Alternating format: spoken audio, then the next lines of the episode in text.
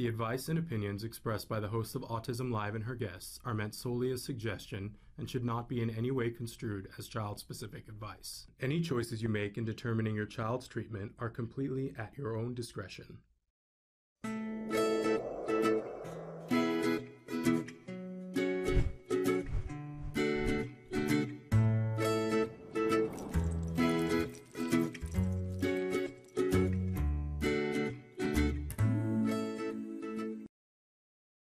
Morning and welcome to Let's Talk Autism with Shannon and Nancy. I'm Nancy Alspaugh Jackson.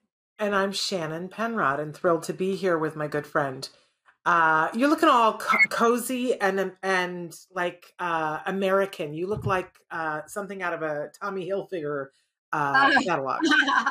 it's kind of chilly in my house. I, I haven't been out since very early this morning, so I'm not there we go. I I haven't been out either. I've been chained to my uh, desk here, so I have no idea myself. I have to be honest.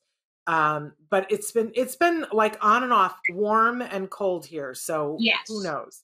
Very fact, strange. You can hear it. I've, I've got I've got a little bit of a residual cold left over, but we're we're we're soldiering on, right? Right. Uh, I wanted to say that we are live right now on Facebook, YouTube, Twitter, and a bunch of other places but that is only because we pre-recorded last night. I will say though that I'm there watching with you guys live, so you continue to send in questions and comments. And I I sort of love this now, this weekly thing where I get to watch the show with our audience. And especially today, Nancy, because we've got some amazing guests that are going to be joining with us.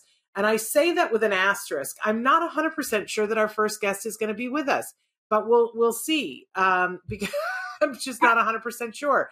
Uh, there were some extenuating circumstances, and we'll see if she's able to join us. Um, but I know for sure that Leigh Merryday Porch is going to be here with us. She's an amazing blogger that back in the day, I followed her very closely. Her blog, Flappiness Is. Uh-huh. And she's got a new book out called The Scenic Route. And I know for sure that she's going to be with us later on but uh, Carol Kranowitz is also supposed to be with us. She is author of the Out of Sync Child series. Um, and hopefully she'll be able to make it here with us. She was having some extenuating circumstances. So if she's not here, we will forgive her, but we're hoping that she'll be able to join us. Uh, but before that, we've got all kinds of things to talk about in the news. And even before that, we need to take a second to talk about why art. But before we do that, let me not forget to tell you guys that we're live on all those platforms, but we also are a podcast available wherever you get your podcast as a free download. And we hope that you'll check us out, share, like, review, do all of those things. Right, Nancy? Right. So we now we have this weekly thing where we're asking you to check in with us about this fabulous artist that you happen to know, your son, yeah. Wyatt Jackson, yeah. and and what he's been painting this week because this has been my like my treat all week long that I get to see what Wyatt has created. So what's what's Wyatt done this week? We have a couple of commissions he's done. Um, I don't know which one Traven wants to put up first. Um, he did. Oh, this is oh, blue. My goodness, look at how this gorgeous a, that is. Yeah, a dog named Blue that a friend of mine in Virginia commissioned for him to paint.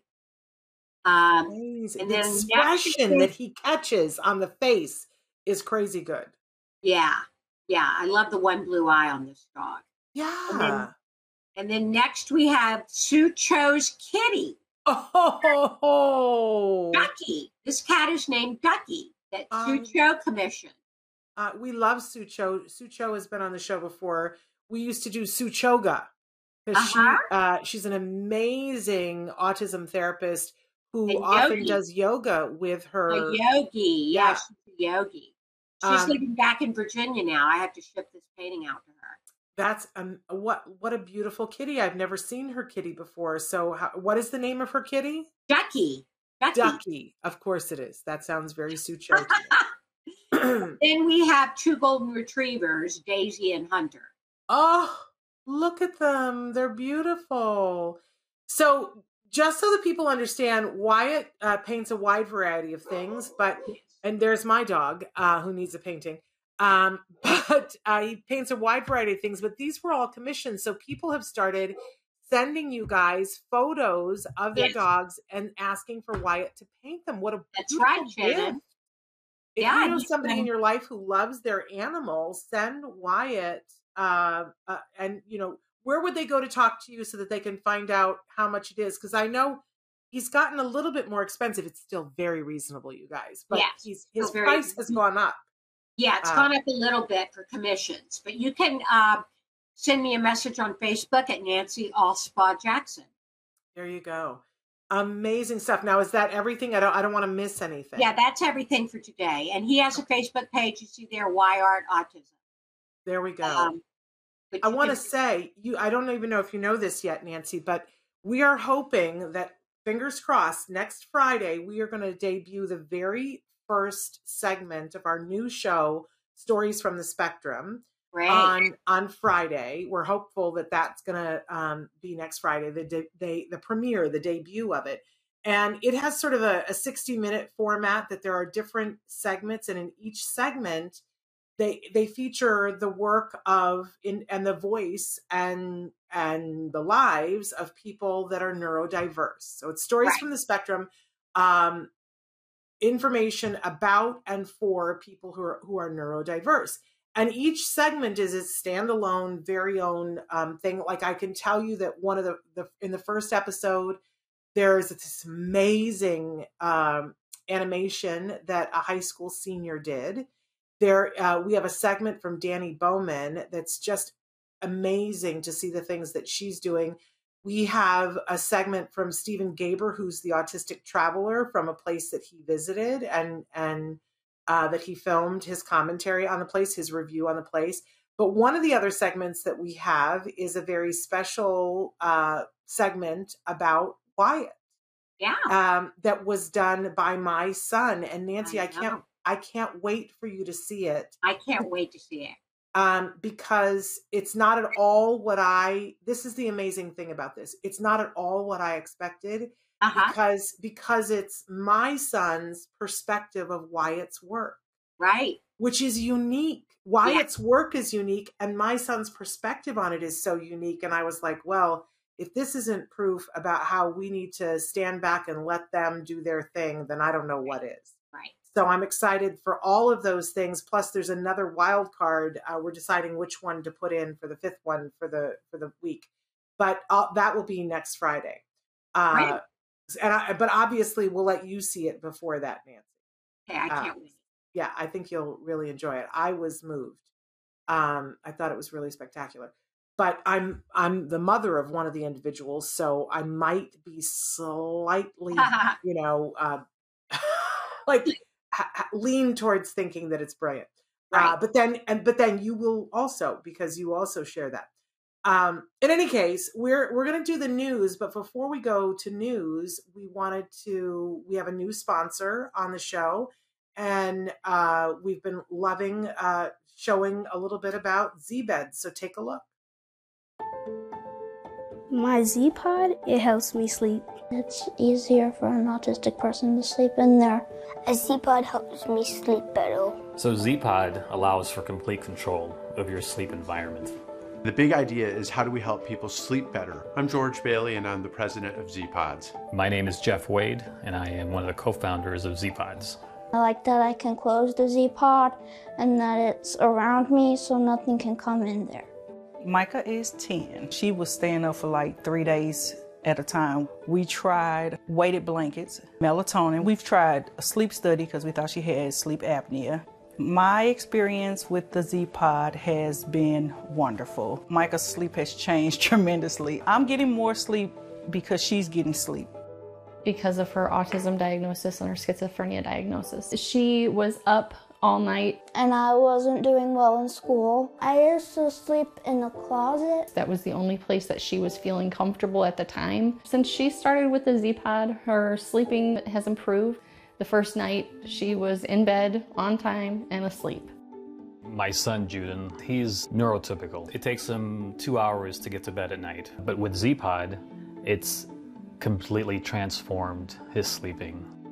With Joseph, he's autistic. He's very high energy, high anxiety. Joseph would just bounce around his room all the time at night. Joseph has been using his bed now for almost two years. It has become like a real nook for him, just a place where he just feels restored. Helped him decompress, helped him wind down. Read in my Z-Pod, I play games in my Z-Pod. Now that he's sleeping better, I think that all of us are sleeping better. We have taken all of the suggestions that we've received from parents about how we can improve this technology. And we've put together a really exciting new bed that we're going to be releasing onto the market. So we've partnered with a local manufacturer who's invested in the Z-Pod. We've got speakers in the new Z-Pods that will allow you to play nature tracks or meditation tracks. We're going to be creating what we call a sleepscape, where the sleep environment changes according to your individual preference. What we want to do is we want to give a name to sleep that gets kids excited to do this thing that is critical to their health. I could recommend it to good people. Have you ever slept in the Z-Pod?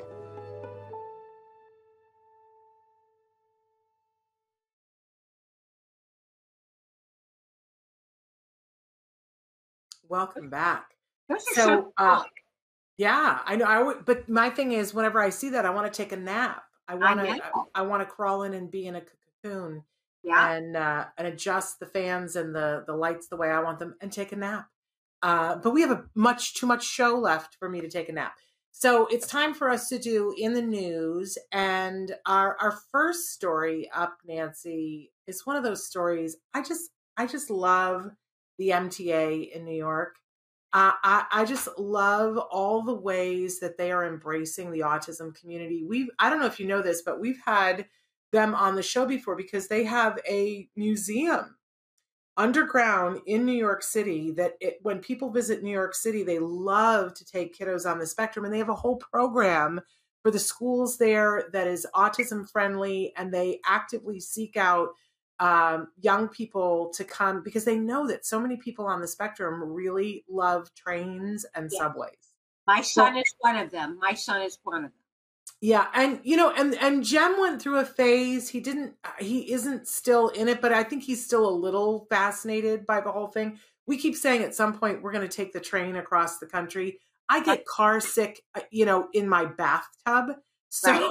so, and I used to live in New York City, and I was somebody who would walk rather than take the subway if I could, because Wow. sometimes they go so fast, and I would get car sick in the subway but I still love the MTA uh, for New York for the things that they do. And this month, I feel like they just nailed it, Nancy.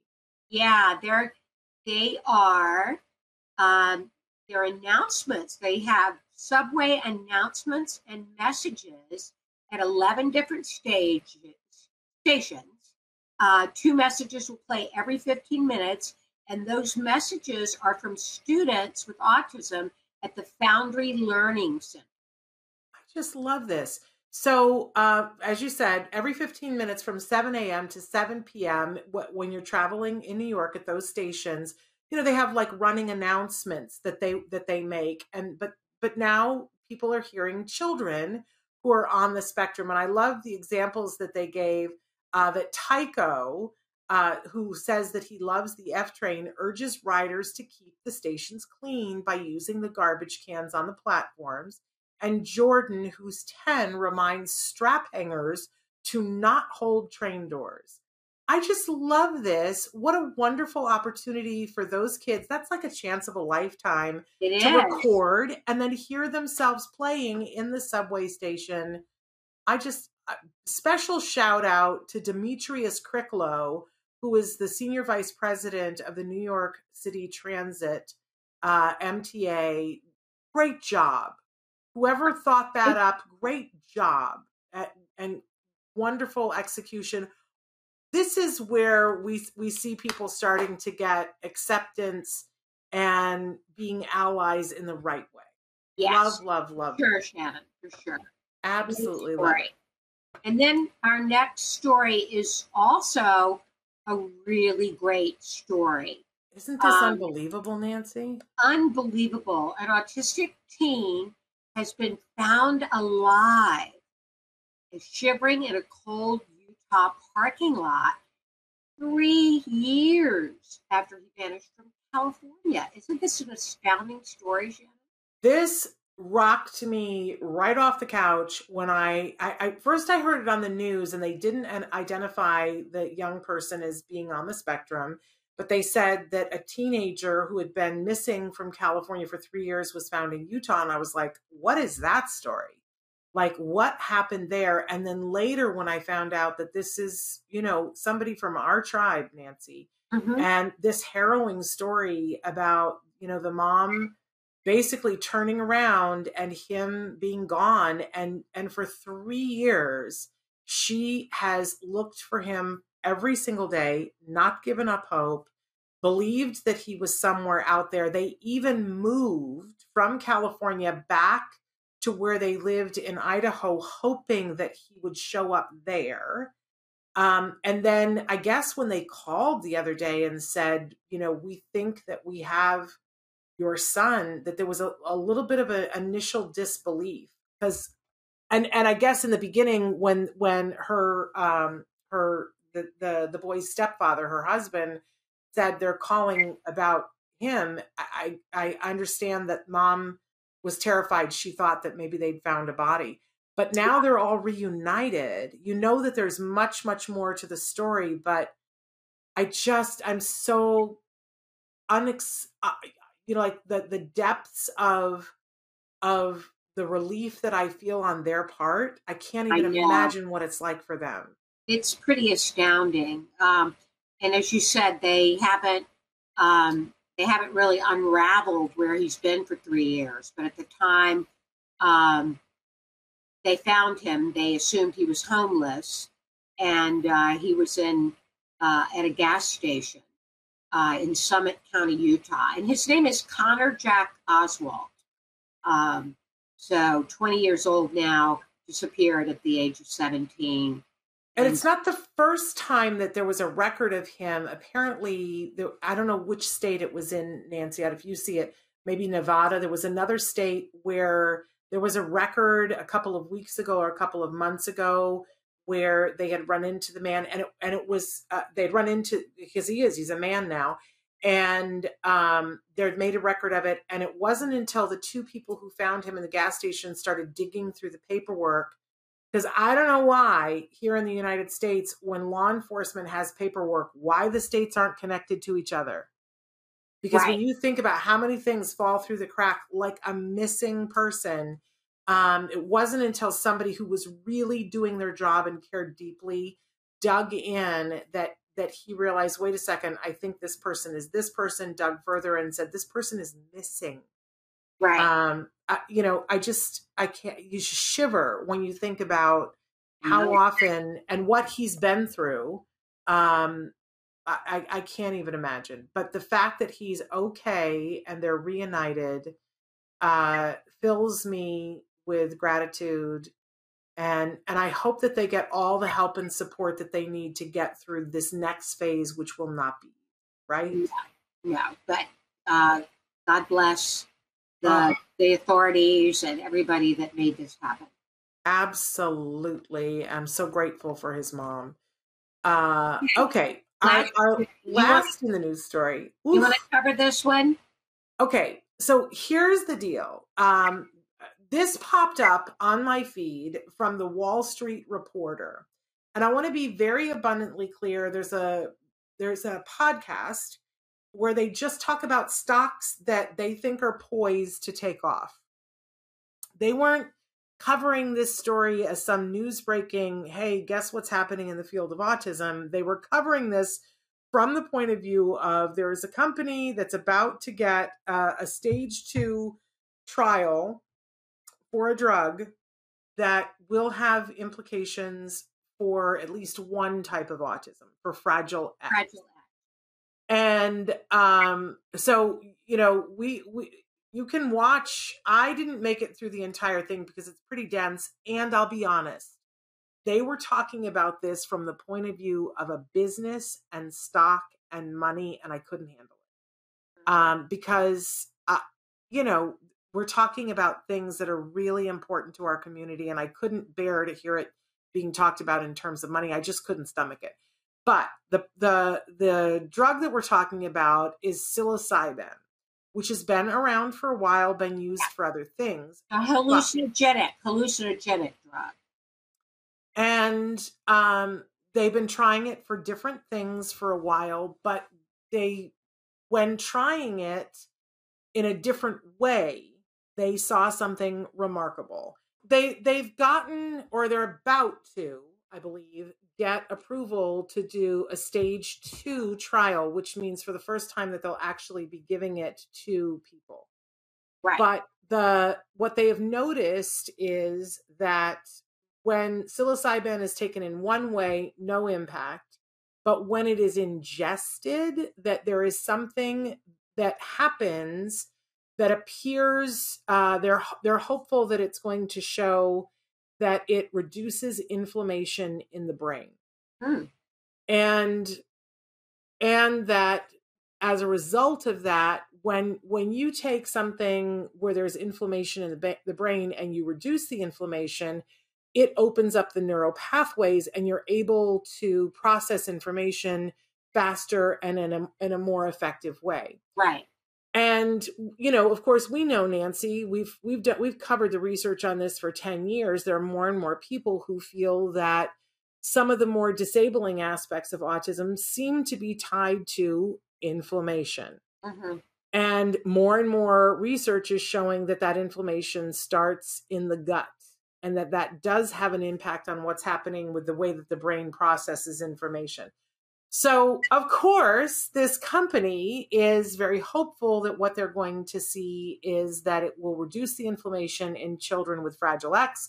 And as a result of that, they will have a reduction in um, symptoms like being able to remember information, which is important when you're learning how to speak, right? Right. and and that if it does that that will have further implications for autism that is not fragile x with the potential to have implications for things like alzheimer's parkinson's autoimmune disorders they're very excited about it but again this entire thing was being covered from the standpoint of being a stock that may or may not be poised to be worth a great deal more Right. Right. that part made me sick. Yeah. Uh, I just can't tolerate that. But but the ideas behind it, and we have to be clear and honest and open that it is just ideas. They don't know for sure yet, but they have some preliminary results that they're hopeful and that they believe will get them to the point where you can get a stage two trial. Right. Um, so we'll keep posted, and perhaps we will have the the company. You know, if you're a stock person, is Nova Mentis Life Sciences. Um, and so um, we'll we'll kind of keep an eye on that and see if they're if, what happens with them, and perhaps we will invite their scientist on to talk about, but not from the point of view of it being stock Right. Right. you know i mean it's a very real part of life i don't mean to disavow it and it's what keeps things going it's just you know nancy when we're talking about our kids and the potential for our kids to be able to say their names Right. i really it just i don't want to hear how much at one point the guy says he says you know the autism the world of autism is a 5.8 billion dollar yearly industry and that just made me want to puke I know. To think of us as just an industry in the eyes of Yeah. And well, because for me, always, you know, I always used to say this at, at card. I would say, you know, when I walk by and see people working, I think about how the cord to their computer goes directly to a home where a child is struggling. And that, you know, that that's what the connection, I can't unsee that connection. So to have this Wall Street person just talking about how uh, you know, how much money there is in this field, I was like, yeah, barf. Yeah. Um, but but if they find something that that is useful in helping people to achieve what they want to achieve, then we have to talk about it in any case. Um, well, I feel be on the lookout for that. Yes, absolutely. I feel very strongly that our first guest has not been able to join, and I do want to say that um, that that we were aware of the fact that that might not be happening. But Carol Kranowitz is the author of the Out of Sync Child series, and maybe we should just talk a little bit about that. We'll reschedule with her to have her back on, Okay. um, and then we'll move on to our second guest, who I believe is already here with us. But uh, do you want to do you want to tell them just a little bit about Carol and the Out of Sync uh, series, and then Yeah, uh, on? Carol. Carol um, was a music, movement, and drama teacher for 25 years, and she observed many out of sync preschoolers. And to help them become more competent at work and play, she began to study sensory processing and sensory integration theory. And out of that, she helped identify some of the students' needs, uh, steer them into early intervention. And um, in her writings uh, and workshops, she explains to teachers, parents, and educators um, how sensory issues play out uh, and provides enjoyable sensory motor technique, Shannon, and uh, addressing for addressing at home and school. And she is best known, as you said, for her books, which are uh, there's three books in the series: The Out of Sync Child. Yes. She's also the inventor of the In Sync Child Therapy, uh, which you can find out more on her uh, website, out hyphen of hyphen sync, S Y N C hyphen child.com. You can find out more about that. We were having her on. I, I know we talked about this yesterday, and somebody said, Isn't that an older book? Hasn't that book been around for a long time? But there is a new edition of the book that's coming out with more information about sensory processing because you know we've learned a lot in the last few years. Right. And and I, I I look forward to having Carol on because I know so many of you write in all the time and say, what do we do about the sensory stuff? And I and I know Nancy, you're on this campaign as well. That uh, there are a lot of things that you can do, but when you have somebody who works in the field of of OT or something similar to that and really understands sensory stuff, boy, you can make some real process uh, progress. I know that you at one point found an OT who was just amazing to work with. Yeah, he was great. Yeah, Alex Goolsby worked with Wyatt for a while, and um, he's the one who started getting us to do a schedule, um, which we had not really done religiously before, and that really helped Wyatt. But um, he was a he was an autism whisperer. He did wonders with Don't you love that? Well, we'll look forward to having Carol on a different time. But I'm happy to say that our next guest is already here with us. And if it's okay with her, we're going to go ahead and bring her in early. Great. Uh, but let's talk a little bit about her before we welcome her. Hey, um, Leigh Merryday Porch. What a lovely name. Right? Um, and she, uh, in the scenic route, Leigh offers insight into how parents of children with autism can redefine hope in a world that often has a narrow view of what hope is. Uh, she's an educator and an expert on autism spectrum disorders. She's also the mother of a son who is autistic.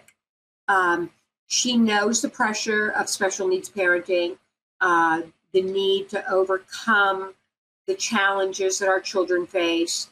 Um, but she says we must write our own stories about what is possible for our kids. I love that. And love them just as they are. Um, she has chronicled her family's journey from the shock and uncertainty of a severe autism diagnosis to acceptance and advocacy. Um, and in her beautifully written book, The Scenic Route, um, she chronicles, she shares the lessons she's learned about charting her own course. So, um, welcome to the show. Let's also say, though, that Leigh, before this book, is an amazing blogger. Her blog, Flappiness, is uh, is amazing. Was one of the first things that I followed. Um, and I, I said this yesterday. I, I, I kind of wanted to be her when I grew up because she just has an interesting way of looking at the world and brings humor and a reality and honesty to everything. She's also a veteran educator and academic coach with a master's in autism spectrum disorders. How amazing is that? She's an advanced certified autism specialist. She provides training in autism awareness for schools, civic organizations, and law enforcement, and has presented at disability related conventions. Her writing has appeared in Chicken Soup for the Soul of Parents Raising Kids on the Spectrum, The Huffington Post, and the Child Mind Institute. And now with this book, um, she's just tearing it up. Uh, uh, Leigh, welcome back to Autism Live. Hi, thank you for having me back. It's been a long time. it has been a long time. And and uh, I'm I'm excited that you're here. So uh, yeah, Leigh, thanks for adding to that bio, Shannon. I, I cut it short. I'm glad that you okay. supplemented there. Leigh, you're so accomplished, and as Shannon said, you're a very successful blogger. Uh, what made you decide to write this book?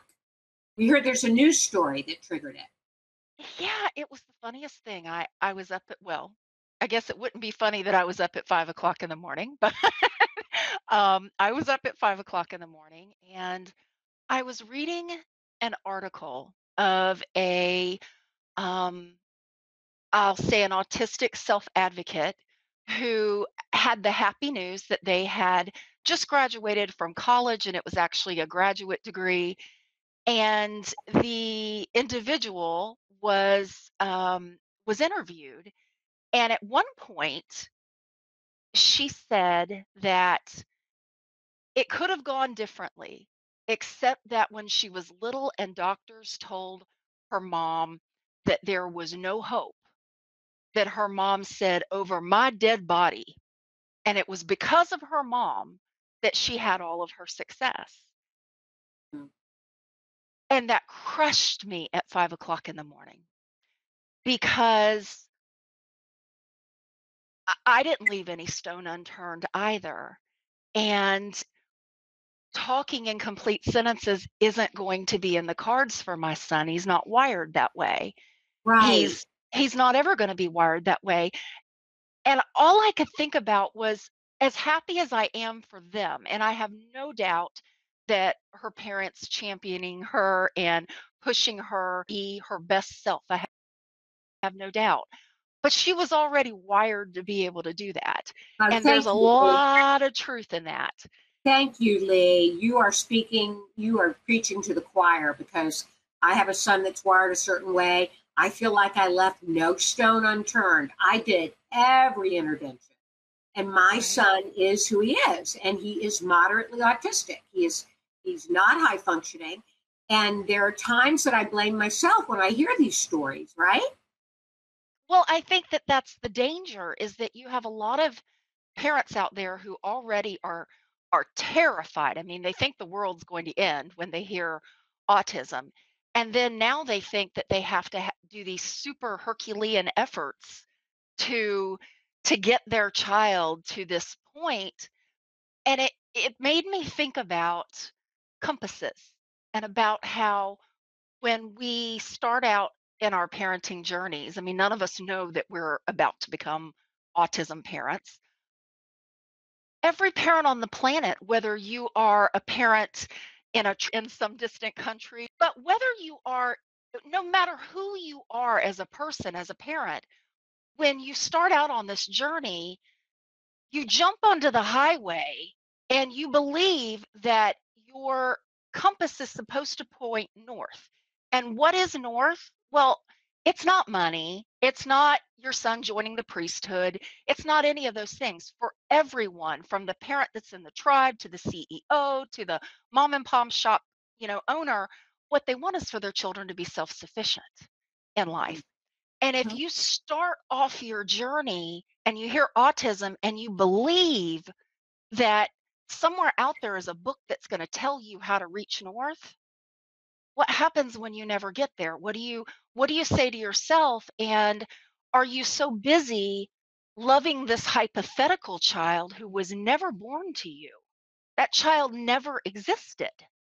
You you know, it's a child that maybe you've been spending a lot of time mourning, but that's not the child you were you were given in life. And the one that you have is is probably wonderful in many ways. But that's what I saw was all these books how to get your child to speak, how to get your child to, you know, all of these things. And there were very few books that were designed for parents of children who are higher needs. And if they are, they tended to be super religious to the point where it's about analyzing why God did this to you. And I find that hurtful for people are of faith because, you know, God didn't do this to your child. What a terrible thing to say. Um, but either the books are of that of that bent not to say that there aren't wonderful faith-based books out there that don't do that but there are a lot that are you know this is god's will for your child sort of thing or they are a lot of tears and crying and they're the kind of books that autistic self advocates rail against because they don't want to be seen as this dread disease. And you can't it's very hard to it's to tell a parent how to get from where you started thinking you're heading north to realizing that self sufficiency is not your it's not your due north. It's not. It's helping your child be the happiest them that they can be and you get to be the happiest you you can be too and that's okay and that was kind of the message that i wanted to send you know what's going to happen over this over this time because you're evolving as well. And so your unique perspective on it is absolutely amazing and i think it's refreshing and very needed at this time in our community. I wondered if you would tell us a little bit about um, the the ring that you talk about early in the book um, that is uh, a ring, Love Life, Be Brave. And the story was that I had had a friend who had had a a son um, born, gosh, just a couple of days before 9 11. And he at first was maybe not even expected to live. He was a CMV baby, and there were all kinds of issues and possible brain calcifications. And she had this trauma in the hospital, and then all of a sudden the country's attacked. So, you know, she she had had done this trauma plus um, extreme special needs parenting because her child was on, you know, the verge of life or death at one point. It wasn't you know, whether or not he was going to talk. Um, and I realized that in the time that we had been friends, I hadn't begun to understand what she was going through. I hadn't begun to learn how to reach out and see if I could offer some help. So I contacted her and she took me out to dinner and she taught me the rules of the road, so to speak, you know, and she had this ring that she pulled out that said love life and the inside it said be brave and she said you know 7 years ago i found this and she said it spoke to me but something told me to buy another one and i just had a feeling i was going to need to give it to somebody else and sure enough there we were and since then i've actually gone and bought the same thing and i sat in the very same spot in the very same Chili's and told another autism mama you know what you might be facing and what you might not be facing um, but you know yeah. I think there needs to be a i think there needs to be a line of these rings that you need to put out to go with the book because we're all going to want that ring now oh. right? Yeah they are they're they're wonderful. I mean i've worn it um, for years and years and um, it's been a great comfort to me and it does and it goes along with the book Uh-huh. because be brave, uh, you know, obviously is important in terms of advocacy and all of that sort of thing, but living life Yeah, is the most miss important that. part, loving it.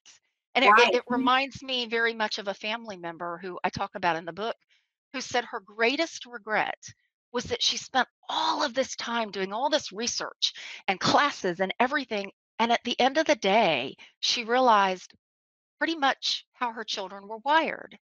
And Uh-huh. all the things that she did, they might enhance some of their skills, they might help them to communicate, but they weren't going to magically get them through law school.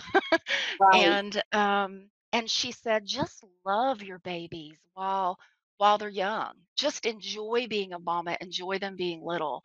And from the time she told me that, and and Callum was two, I have never forgotten it. That's what I've always tried to do is just like be in the moment because of that very good advice from two wonderful special Yeah, needs we, mamas. we often miss their childhoods because we're so busy, busy trying to fix them, right?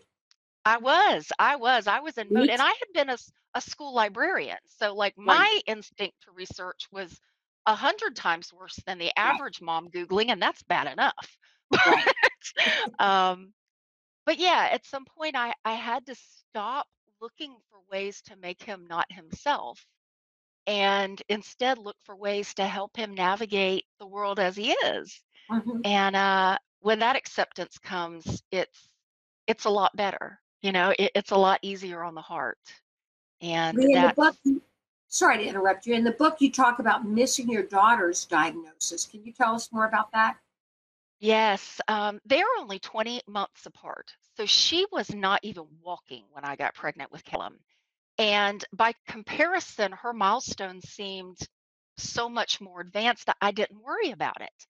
Um, she was academically ahead of schedule, um, but I had noticed some little things sensitivity with socks in her shoes, um, wanting to immediately like strip out of her clothes when she got home because she couldn't stand the feeling of them.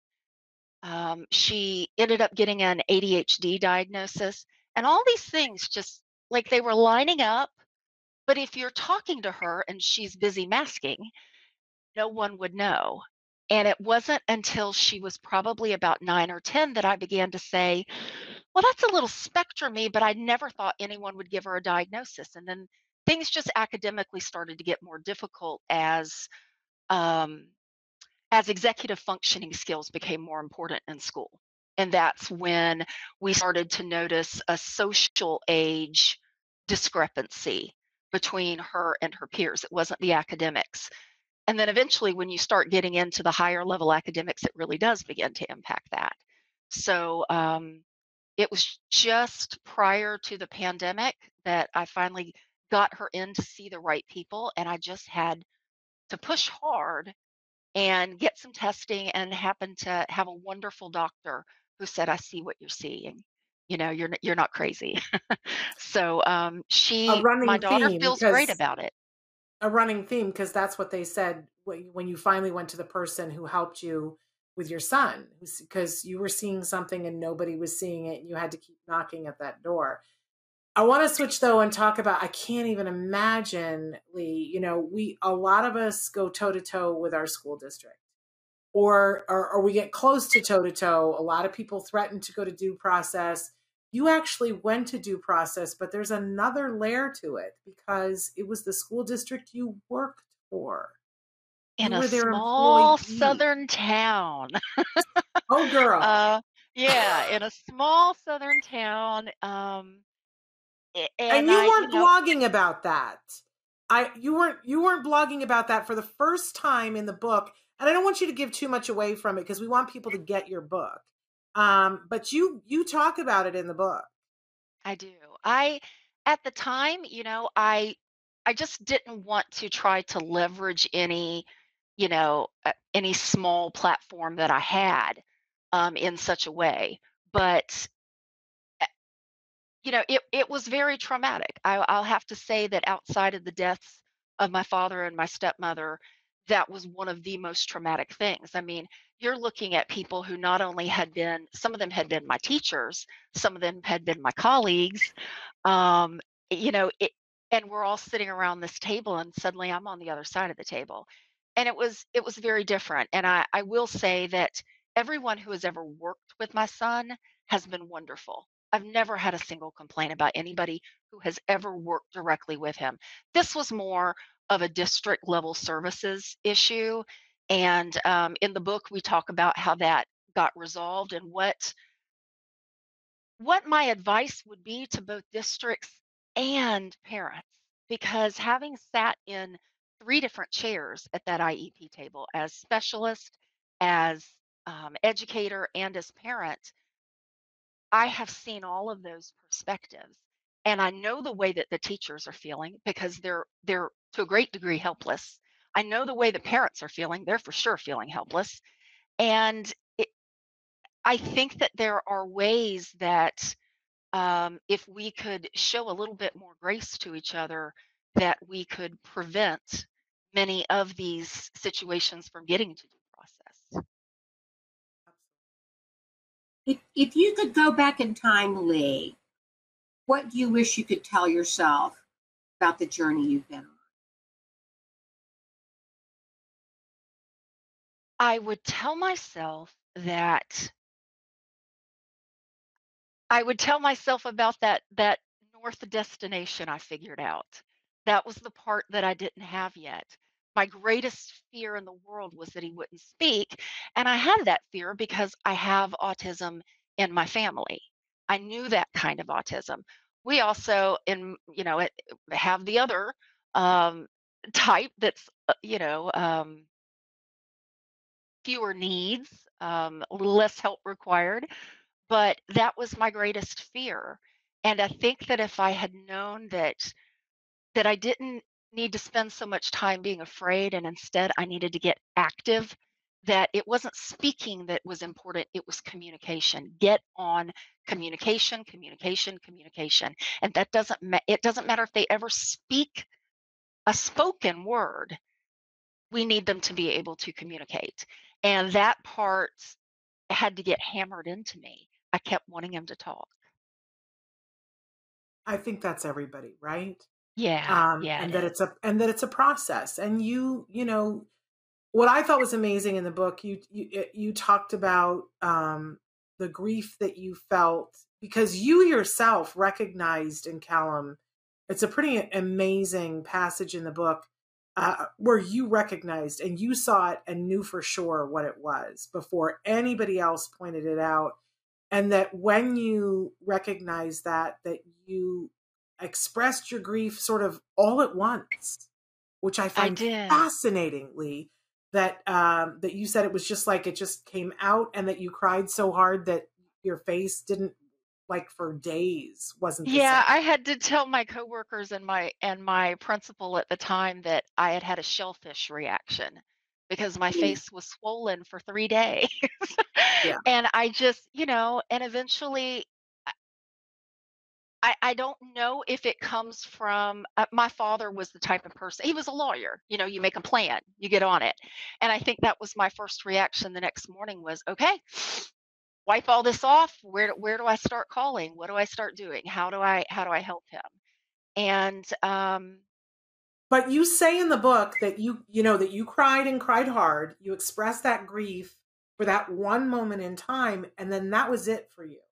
i That never you, cried about autism again never did. that's amazing. I, I i'm not going to say that i didn't have I mean, I have definitely been diagnosed with anxiety and depression and other issues, but I had that tendency before my children came along. The added stress of of the things that I don't necessarily want to talk about in public in order to preserve my son's dignity. Those things are stressful when you have no help, when there's no respite care, when there are when there are no breaks, no breaks at all. They are and you know, it's a good thing that I'm a fairly stable person because we have parents out there who have children like my son born to them every day who maybe they're not so stable and they've got no resources and no help. And then we wonder why really bad things are happening and it's you know, you you have to you have to check yourself. You have to to look at your own mental health or you will absolutely crash. I mean, I know for a fact that the due process case and my father's um, you know, passing and and all of that kind of stuff was was coming so quickly and so hard that that's what caused the Bell's palsy that eventually affected my body. I mean, stress will out itself. It will not stay hidden.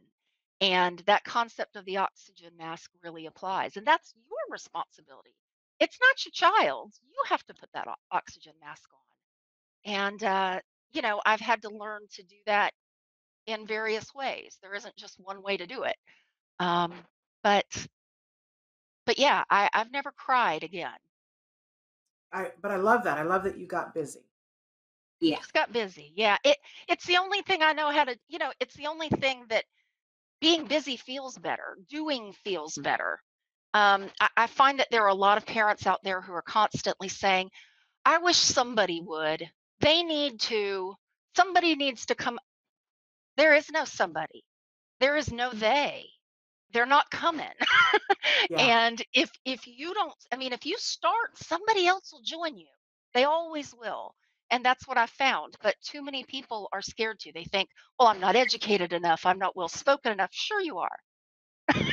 do you speak you know are you able to speak to other people then you can advocate and you can do it in your own way even if that's just going to your local store and saying hey how about getting a caroline's cart in your store or or whatever it is locally talking to the the city and asking them to section off a block um, during the parade where the horns don't go off so it's a safe zone those are things that anybody can do you don't have to be a speaker a teacher a writer any of those things but doing always feels better and when you make Yes.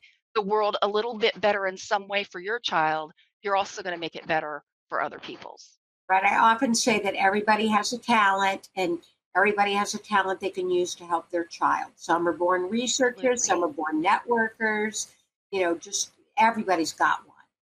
Um, absolutely yeah. Leigh, what is next for you and your family? Well, um, in addition to deciding to um, sign a book contract in a pandemic, we also decided to build a house because, Mm. you know, the world wasn't stressful enough. But um, we are in the last days of it. Uh, we are putting up sheetrock today, as a matter of fact. We're really excited about it. But this is the house that autism is building. Every single detail of this house has been planned with my children in mind, from the layout to extra features to um, to even just the whole concept. And I, I am looking forward to writing that story because I, I want people to kind of to see what can happen if you get that opportunity. Not everybody can build a house, I know, but um, but when you get the chance to do it and to think about those things, it's um, you know it may give some people some ideas for ways that they can enhance their own homes. Will you be giving us like a, a walkthrough, like a, a a video walkthrough on your blog? I am. I'm going to do some type of a video walkthrough and pictures. I wasn't sure if I was going to start writing during the process or just write it all at the end.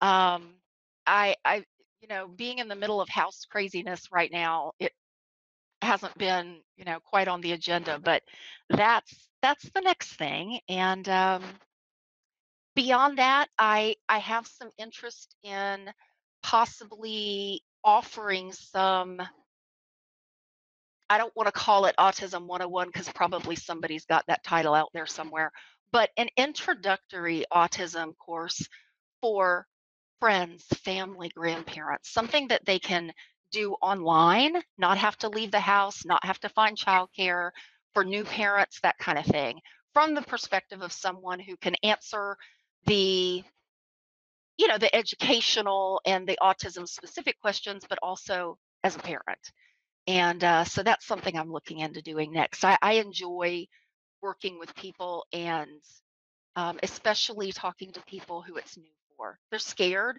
and I don't want them to be scared. Amen.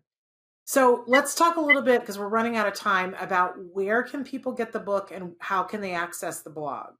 Sure. Um, LeighMerrydayPorch.com, all all one word there. Um, it has links all your favorite book places. It's pretty much available everywhere. Um, there is an audio book. I got to record it myself a few weeks ago. That was really exciting. Um, so there is there is that, and um, the LeighMerrydayPorch.com. You can buy the book from there, but my blog is still over on flappinessiS.com. I am looking to merge them at some point, but I haven't quite gotten there yet. So, uh, Leigh, I'm reading the book right now, and it's just amazing. You've always been a wonderful wordsmith, and the way you tell, you just get sucked into the story. The way you tell the story, it's just amazing. And and and the whole metaphor of the being on the journey is is just so beautiful. But you told me when when you had sent the book off to the publisher that there's a part about autism live in it. I have not gotten there yet. You haven't? I haven't. Uh, so what does it say? Because uh, I I, I don't really have a. You told me a little bit about it. I don't really have uh-huh. a memory of it. Sure, it is during that time just prior to my Bell's palsy attack when I had been through the was going through the um, the due process issue, and I had an you know an elderly mother who had fallen and broken two bones, and and everything was just at its height. I was moving then too, kind of funny, but I was moving then too, and I started to have some things that were the anxiety was getting to me. I ran a red light. I did all. I mean, just kind of crazy things. But you had booked me for a second um, visit to Autism Live, and I had a massive panic attack the day before. I just, it, it, you know, that anxiety was there, and I just couldn't do it. And I canceled at the last minute. I don't even remember what the sorry excuse was that I gave you. Um, I apologized, but when I got to the part about anxiety and the impact on on the body, um, I just had to mention it because it's one of those things I always felt so bad about. I'm generally, you know, pretty reliable and show up on time. But and I don't. But maybe a few after that, that um, that I woke up one morning and very shortly thereafter couldn't feel my face. So I have about twenty percent um, permanent facial paralysis on that side. Well, I feel terrible. We didn't know what was going on, but I, you know, people cancel last minute all the time, and it happens and and when you said to me that that had happened and i said oh my gosh i hope we weren't you know i hope i wasn't miserable about it. I don't recall it Leigh but i but i can tell you we know more than anybody else nancy and i know stuff happens. Um right. and you know this is this is fun and i think it's wonderful when we can put out information that other people can learn from but it's not the be all end all. So i felt bad that you were saying that you know it sort of hung oh. over you a little bit that you felt bad that you oh no I, I just I've just always felt a little bit guilty about it, and um, I thought, well, you know what, this is the perfect cha- chapter to apologize. yeah, there's no need to apologize, and I'm I'm sorry because I don't I don't you I don't remember it, and I don't remember I don't remember thinking, but I should have checked and said, "Are you okay?" And that doesn't always occur to me either. But I'm sorry that it took up any space on your on your journey. Oh well, thank you. Because we love you. It. I love you. I've always loved you, and I'm I'm I'm loving this book, and I'm excited for you that this is where you're at. Um, and and I'm. It seems like you're doing quite well, and I'm happy for that. Yeah, your you. message, your message is so refreshingly and so needed in our world. Well, thank you. I appreciate that. I I just wanted to bring some I wanted to bring some comfort to someone and I I really hope honestly that more educators read it as well mm-hmm. because. I think that there are some lessons in there that maybe they'll take a little bit better from me being a veteran educator myself than a parent lecturing them.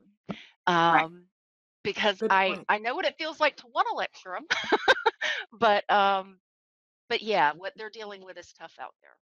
Well, uh, a good point, but I'm I'm excited for everybody to read your book. So again, um, they can get it from any bookseller, but you can go to leemayporch.com yes, and see and everything. There, there are links to all the major bookstores and you know Target and Amazon and all that stuff.